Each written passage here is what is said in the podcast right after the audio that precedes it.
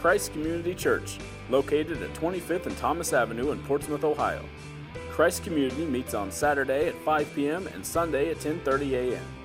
For more information, visit www.christcommunity.net or check out our Facebook page. The subject that Matthew gave this particular sermon is the idol of nationalism, and it's really Stephen on trial. It's important that I repeat a time or two so that you all will keep it firmly in your mind that the book of Acts is really volume two. Volume one was written by Luke about, and as he gathered information openly, he confesses that uh, the best information that he could get, he recorded it of the life of Christ. It's called one of the Gospels. At the conclusion of the Gospels, there is a passage that we all refer to in the, relig- in the church realm as the Great Commission. The Great Commission, Jesus called his apostles together and told them, This is your singular job. Don't let anybody detract you from it. Go into all the world and preach the death, burial, and resurrection of Jesus Christ, which is how he defines as the gospel and you make converts and you baptize those converts and then you teach them to become disciples. And this is your singular responsibility. Last week we looked at how they refused to be detracted by waiting on, uh, on a, by developing a welfare program for widows. They picked seven men, assigned them to that responsibility, two of whom, all of them whom had Greek names, but two of whom you will re- run into uh, later in the book of Acts. that This being later because Stephen is one of those guys. They are no longer overseeing the problem that's been settled of the distribution of the needs of, uh, for the needy. That's been taken care of. And so now they are out preaching the gospel. Stephen has had his hands laid on him by the apostles. The, whenever the, apostle, the apostles had miraculous gifts, and then they could pass it on to one generation. And that's where it generally stopped. Now, so we're looking at volume two here in the book of Acts, and, and the, the book of Acts is about the church preaching the gospel to the whole world and what the results are. We haven't gotten to the Gentile end of it yet, but we're getting ready to burst out of Jerusalem and go to all the parts of the known world. One of the apostles is thought to, Thomas is thought to have died even in India, in southern India, where the church still flourishes. Now, this whole business of uh, the idolatry of nationalism creates some really sticky wickets. And I've in, in the opening part of your the sermon outline, I put those questions that, that make people really uncomfortable. Can nationalism be a sin? Is patriotism condemned in the Bible? The answer is it can be.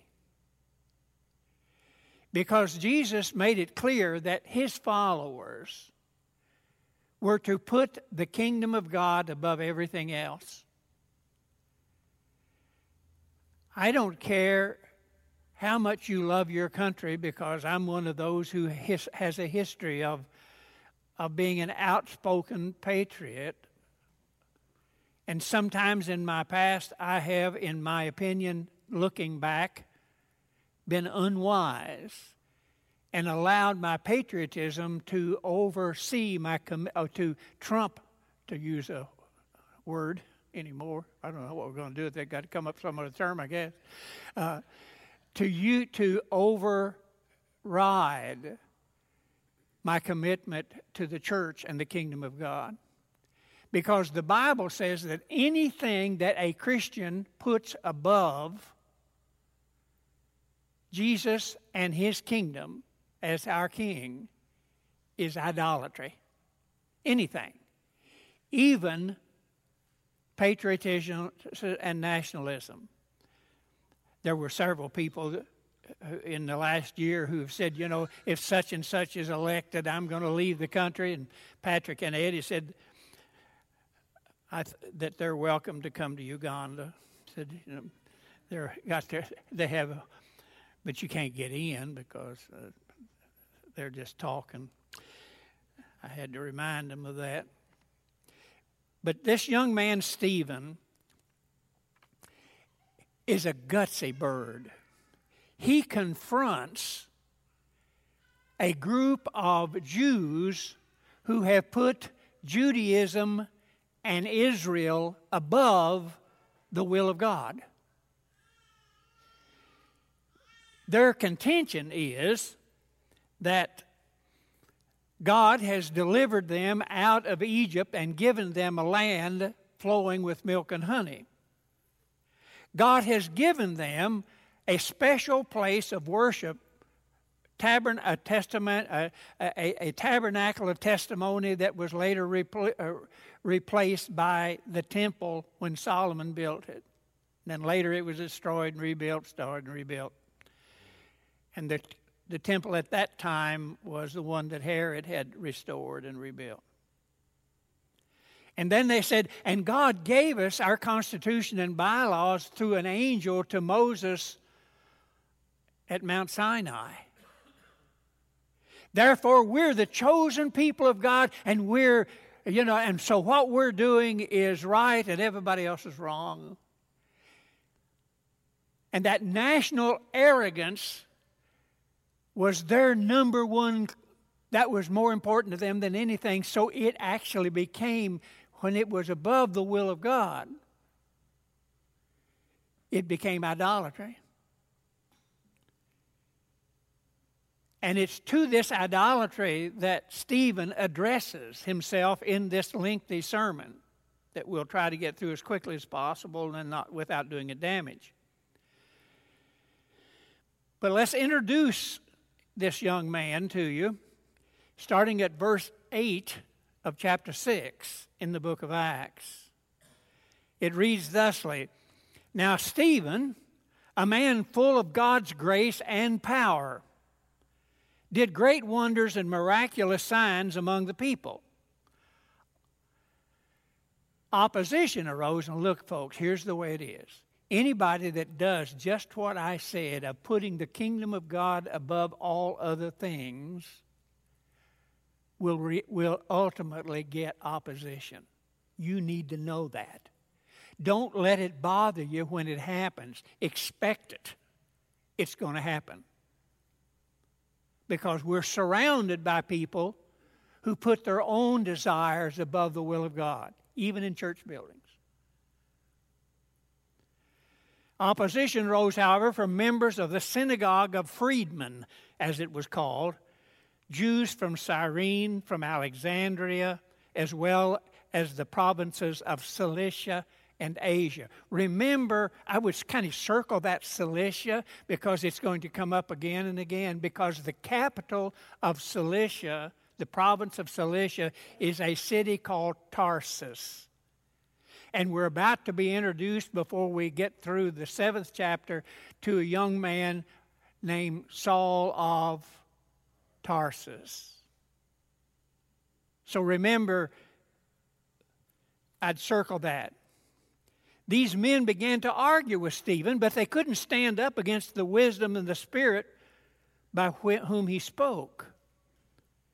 Then they secretly persuaded some men to say, We've heard Stephen speak against speak words of blasphemy against Moses and God. These were the same charges, by the way, that were made against Jesus. You're going to see a similarity here of the charges against Jesus and, and how it was all carried out. So they stirred up the people and the elders and the teachers of the law. They seized Stephen and brought him before the Sanhedrin. The Sanhedrin is the 70 rulers of Israel. They were, and they did not have, by law, the authority to take lives. They did not have that authority. They had to get authority from Rome in order to kill Jesus, you recall, because they did not have, under Roman law, that authority. However, They produced false witnesses who testified. This fellow never stopped speaking about against the holy place, that's the temple, and against the law, that's the law of Moses. For we have heard him say that this Jesus of Nazareth will destroy the place and change the customs Moses handed down to him. And Jesus did say that. But he was talking about his body, not the building they're talking about. He said, This temple will be destroyed. He was talking about, and the day will come when he will be resurrected. But they were all about this world and about their physical stuff, and they, they let the spiritual stuff fly clear over their head.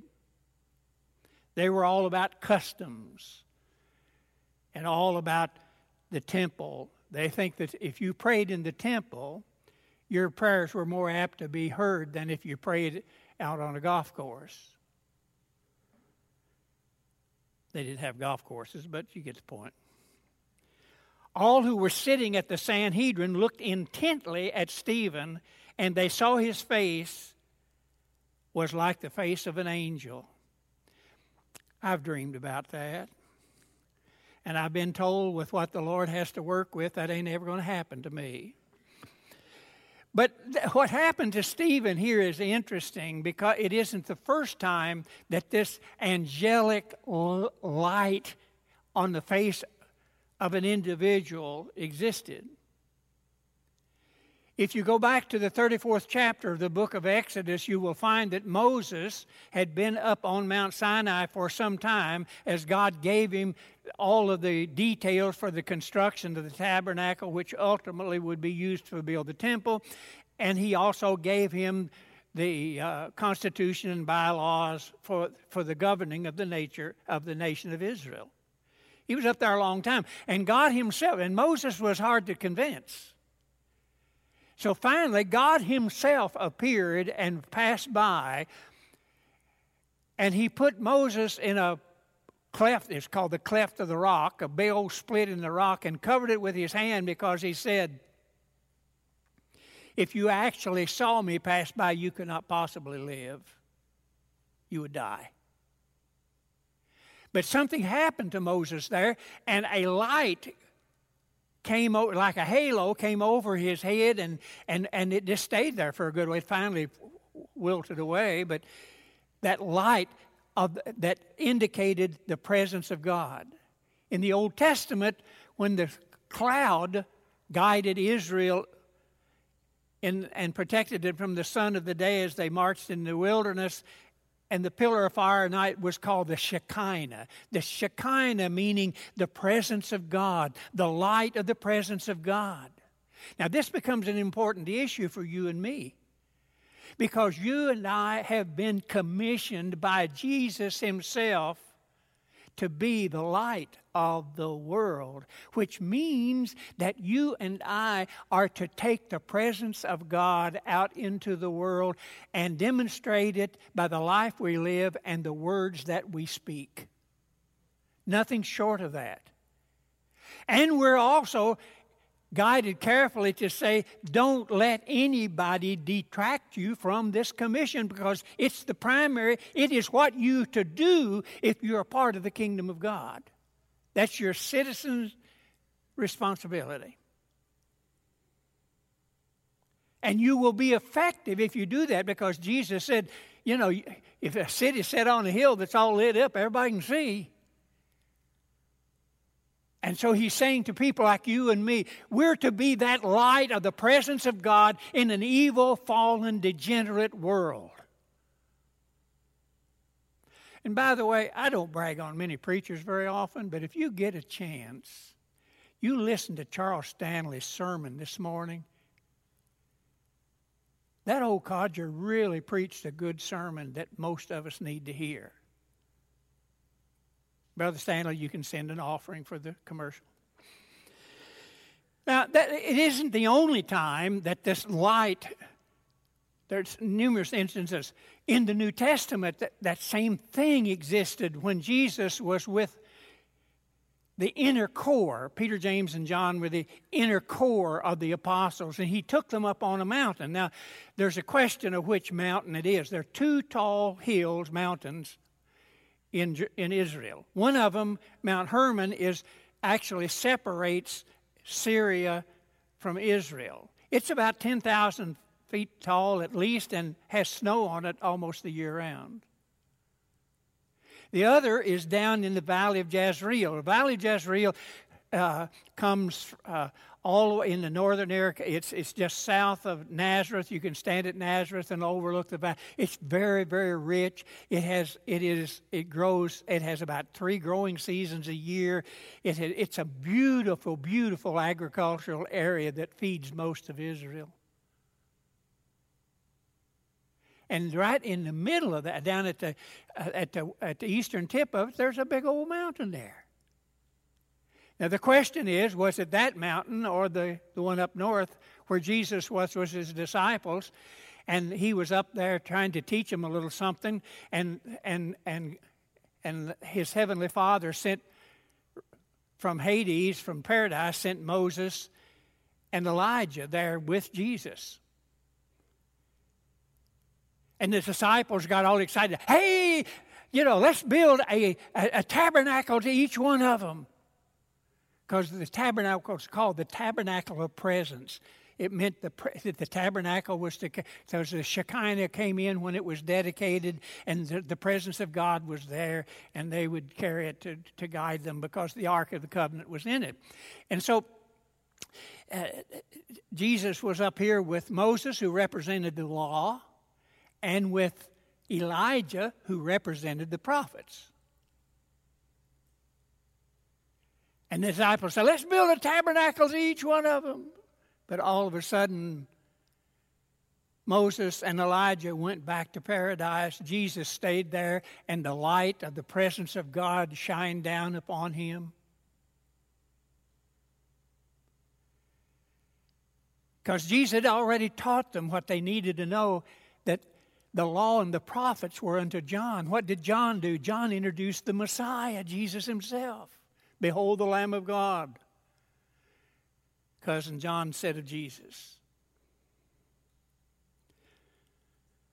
So, there in the 17th chapter of the Gospel of Matthew, this is recorded how, how the presence of the Father landed on Jesus. And God has said three times in the New Testament this is my beloved Son. Listen to him.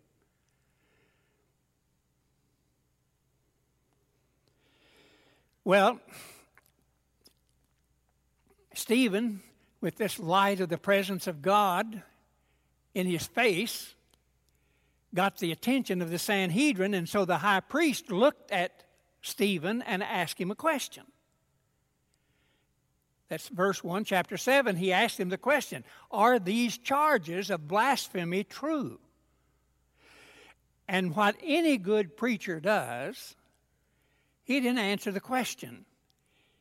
He used that as an opportunity to preach a sermon.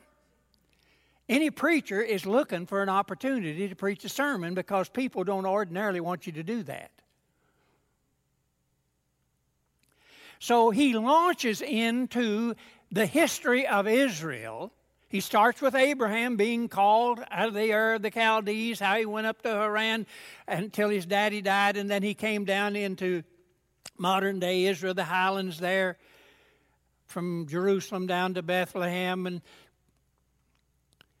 Abraham obeyed him and he said, But you know what? He was obedient to the call of God, and God promised him that he would he would actually, if he would obey him and come down there because he didn't give him an inch of ground, that promise as yet was far off to be fulfilled. But he did give him this promise. If you're obedient and you do what I ask you to do, you will be the father of a multitude. And at that time, Abraham had no children. So if you believed him, you were actually accepting God's word on faith because the evidence was not there at that time. The time came when his elderly wife produced a son named Isaac, and then he took Isaac in obedience to God's will and circumcised him as a covenant sign that God had made that promise. Isaac gave birth to Jacob. Jacob, he was a, like any other preacher's kid, he wasn't worth the salt to blow him to kingdom come until the angel of the Lord gave him a peg leg, almost. And Jacob was the father of 12 patriarchs. Patriarchs became the names of the various tribes of Israel. And the youngest son, they finally sold to a bunch of Midianites who took him down into Egypt.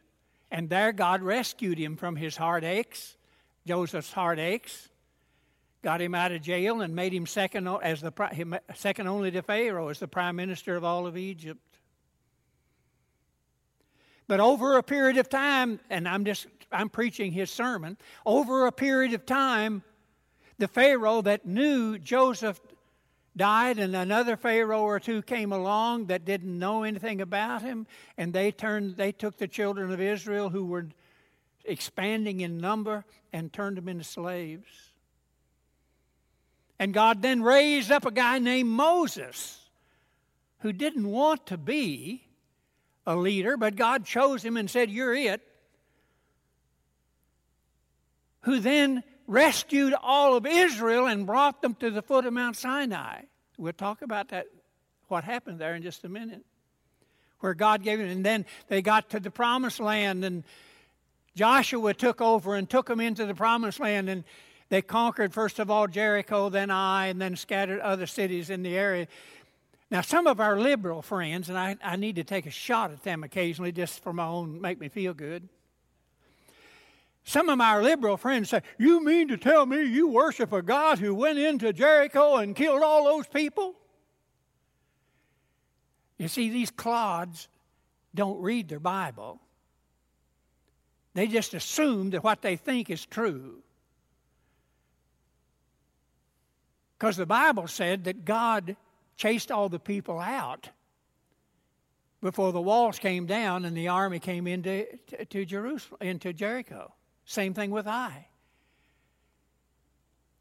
The city of Ai, pronounced I. And then after Joshua, God started raising up prophets.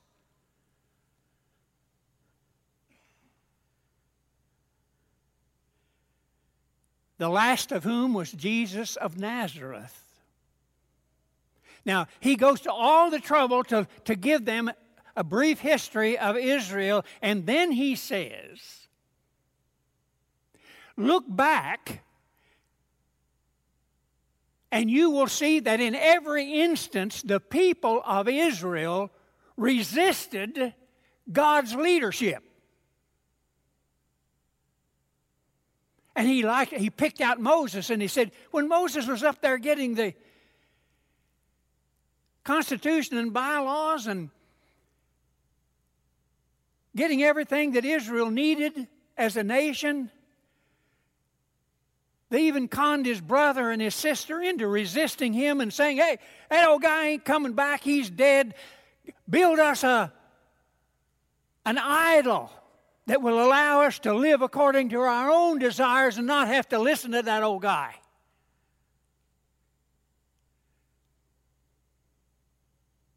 You resisted him. And he raised up prophets. And then, you see, if, if Stephen had been a lawyer instead of a preacher, he would never have done what he did. But as a preacher, Stephen said, by the way, you guys, to his to the Sanhedrin, who really is going to judge his fate, he said, Name me one of the prophets that you guys didn't persecute. Just name me one. Now, any time that you get into an argument and you're obviously losing, what most people do is get mad and want to fight.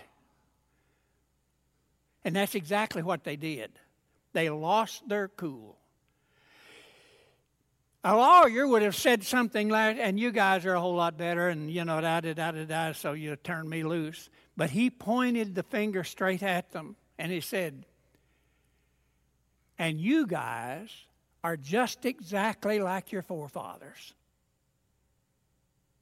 You're as guilty of resisting the kingdom of God and his king. In fact, you killed him. Now, ever since then, the Jews have been using every media they can to get off the hook that says that they didn't kill Jesus. But they did. They did. Oh, they got Rome's approval, but they did it. Now, Jesus had told him he had everything that Stephen said, he got from Jesus. Because if you go back to the 20th chapter of the book of Luke, Jesus told a parable. And in that parable, he told it the parable of the tenant, you remember? God owned everything. And he sent a representative to the tenants who were Israel. And they beat him up and sent him away. He sent another, and they beat him up to send him away. They were the law and the prophets. And then he said, Well, I know what I'll do. I'll send my only son. And they said, Hey, he's the heir. If we get rid of him, we can do, we'll own it and we'll do as our please. That was Jesus. Jesus told that parable himself. And he said, And the time will come as a result of that, that what they have, I'll give away to somebody else. He was saying the time will come when Israel, as the chosen people of God, will cease to be, and it will be replaced by the church. And he did just that. It probably is difficult for you to understand how the prophets and the preachers of Israel were treated because you get some of it in reading in the Old Testament, but if you want a summary, uh, you go to the 11th chapter of the book of Hebrews in the New Testament. Because the Hebrew writer talked about that. He talked about these prophets and what all they had done, and I'm just going to read part of it. He said, Some faced jeers and flogging, still others were chained and put in prison. They were stoned, they, and that doesn't mean they took pills.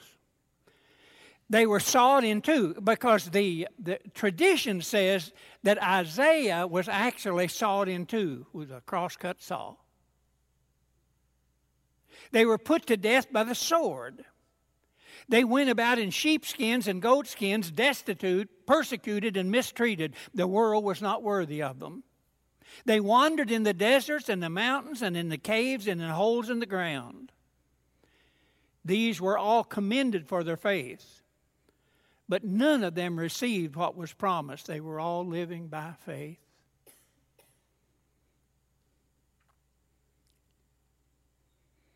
God's leadership through the years would have a really good case come before a court of being abused because they were. And the reason they were is because they spoke the truth as God revealed it to them, and the people resisted it. Because we, by nature, as a result of the fall, recorded in Genesis, are all selfish sinners who really want to do just what we want to do. And if you don't agree with me, I'll get mad at you. Stephen was very clear in what he was saying. He wasn't about to compromise an inch. And what he then said, he pointed his old bony finger at his accusers and at the Sanhedrin. Starting at verse 51, back in the seventh chapter, it said, Here's what he said You stiff necked people with uncircumcised hearts and ears. Now, these guys had been circumcised for sure. But circumcision of the flesh without the heart, the filth of the heart having been cut away, leaves you a circumcised sinner.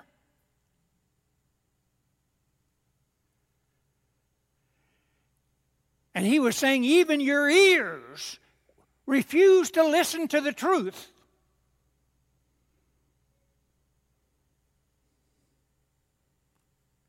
And he asked that question again Was there ever a prophet your fathers did not persecute? They even killed those who predicted the coming of the Messiah, the righteous one. And now you have betrayed and murdered him. You who have received the law that was put into effect through angels have not obeyed it. Because the law said you love your neighbor as yourself. You even love your enemies. That the Old Testament said that. Jesus just repeated it in the New.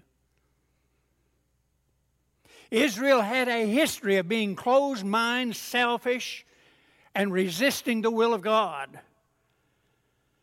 Resisting the new, Stephen put it like this you're resisting the Holy Spirit. Resisting the Holy Spirit. Well, when he told them this, and they had no answer, they just got mad. When they heard this, they were furious and gnashed their teeth at him. That means they gritted their teeth. But Stephen, full of the Holy Spirit, looked up into heaven and saw the glory of God. And now, then, we're going to talk about that for a minute.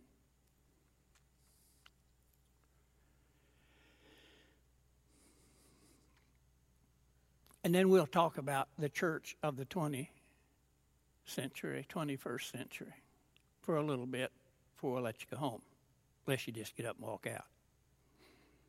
If you do that, put a whole lot in the bucket as you go by. Stephen had a vision. This is an interesting vision. The New Testament says that when Jesus ascended into heaven, he sat down at the right hand of the Father, which was the seat of honor and authority. And it says that his job there, it's a courtroom scene, and his job there is making intercession for guys like you and me who have put our faith in Jesus, put our life in his hands, our future in his hands and he's there making intercession for us, according to the Apostle Paul in the book of Romans. We have a magnificent attorney named Jesus, speaking to the ultimate judge of eternity, God the Father, on our behalf. Been in courtroom a lot of times in the 50 years that I have been here interesting instances in the courtroom. I never saw a court yet where the judge stood. He, the judges are even referred to as the sitting judge.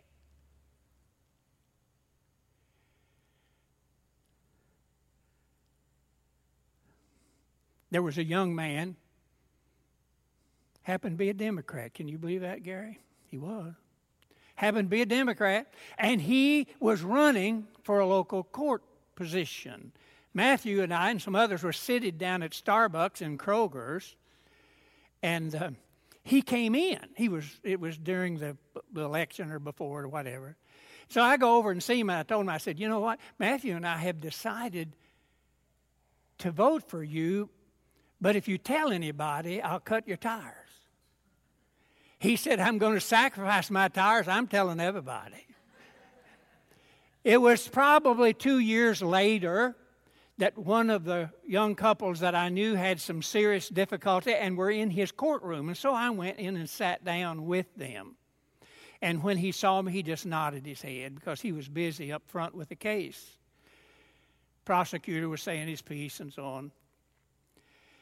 And when he finished that, he whacked that little thing, his desk there, and got up and took off his robe, laid it over the back of his chair, came all the way out, went down the hallway, came in the side door, and came in and gave me a hug. The, the prosecuting attorney said concerning the young couple that I was with, we just might as well dismiss this, right? I don't know what they did, to be honest with you. More recently, I was in a courtroom, and I never had this to happen either. I was in a courtroom, and I came in, and I asked the judge if I was questioned by the attorneys, and, and I asked the judge if I could speak freely, and he said yes. So I said my little piece and got ready to leave, and he looked at me, and he said he didn't stand. He just sat there, and he said, Mr. Rawlings, it's been a pleasure to have you in our court today. Now, I took that as a compliment because I think it's important that you be viewed, if you're going to lead the body of Christ, that you be viewed as someone of integrity. What you wouldn't know is years ago there was an old friend that left here. He visited our church often, then he went to Columbus. He's older and dirt up there now. Named Sam Kegley, and Sam wrote a book on integrity. And he included me in it. I was looking to see what kind of lies he was telling. Sam, Jeanette, good friends, but never in a single instance in the many times that I've been in the courtroom with divorces and everything else, child custody, I don't know. Never once did I have a judge stand up. But when Stephen who was here dying like Jesus died, and on his lips said, Father, forgive them. They don't know what they're doing. He saw the image of Jesus standing up. Now, he didn't stand up to the Father and say, Father, I want to introduce you to Stephen. God knows everything. He didn't have to do that. What he was doing is he was honoring a person who had stuck to their guns and preached the truth, even if it cost him his life.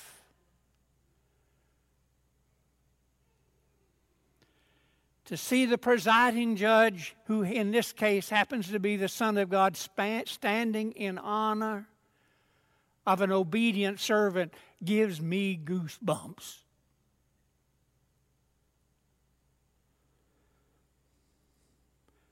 He actually prayed, Lord, do not hold this sin against them. And he died. And the next verse says something very interesting that you don't want to forget. It said that there was a young man there standing, giving approval and kind of leading in the whole business, whose name was Saul from the province of Cilicia and the city of Tarsus. That's a different story we'll tell on another day. But let me speak just a minute before I close about the professional preaching ministry of the 20th and 21st century.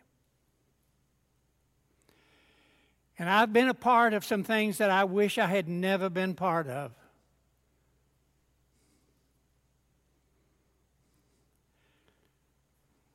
the whole concept of church growth. I participated in its germinating time. I wasn't the leader, I was too young. But I was in there giving it what for.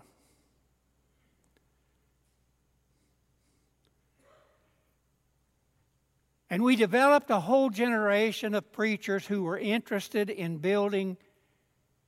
Their goal was to build a mega church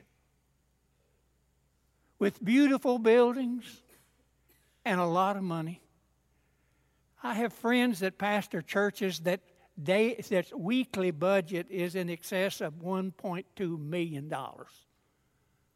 I just ask them for a tithe. I said, We'll give you our whole year's money if you give us one weekend's of yours. And they, had they, they're hard hearted people. And they refuse to do it.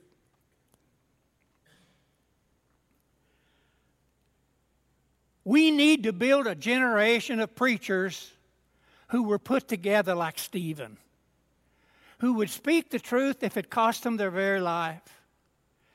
Our responsibility here, standing before you, preaching the Word of God, knowing very good and well that we will be held according to the Word of God to a higher standard.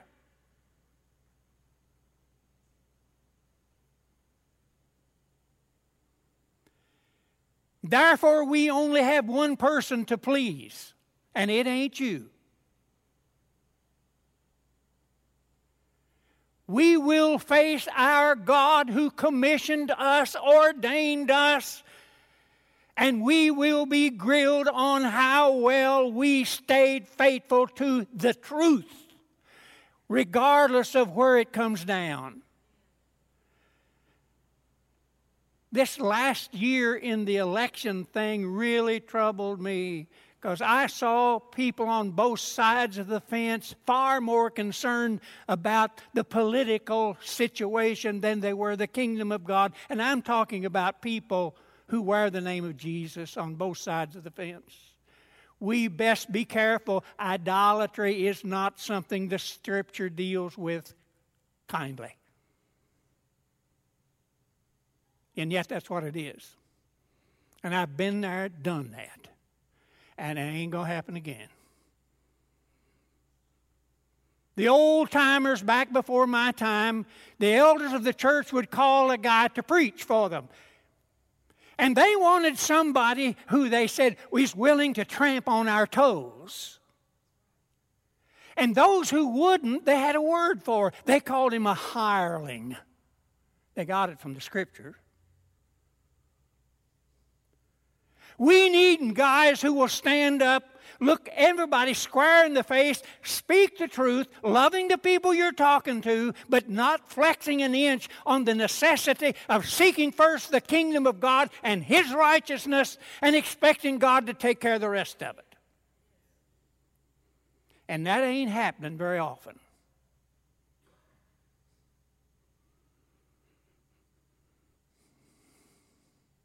We need to examine ourselves at communion time to see exactly what our priority is.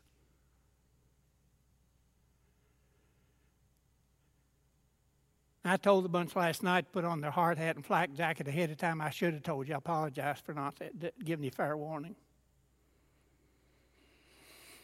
But the time has come, folks. This, this excuse for not coming to church is soon going to be over. We're going to be handing out shots here in Scioto County. Probably the best information I can get is probably as early as the week after Christmas.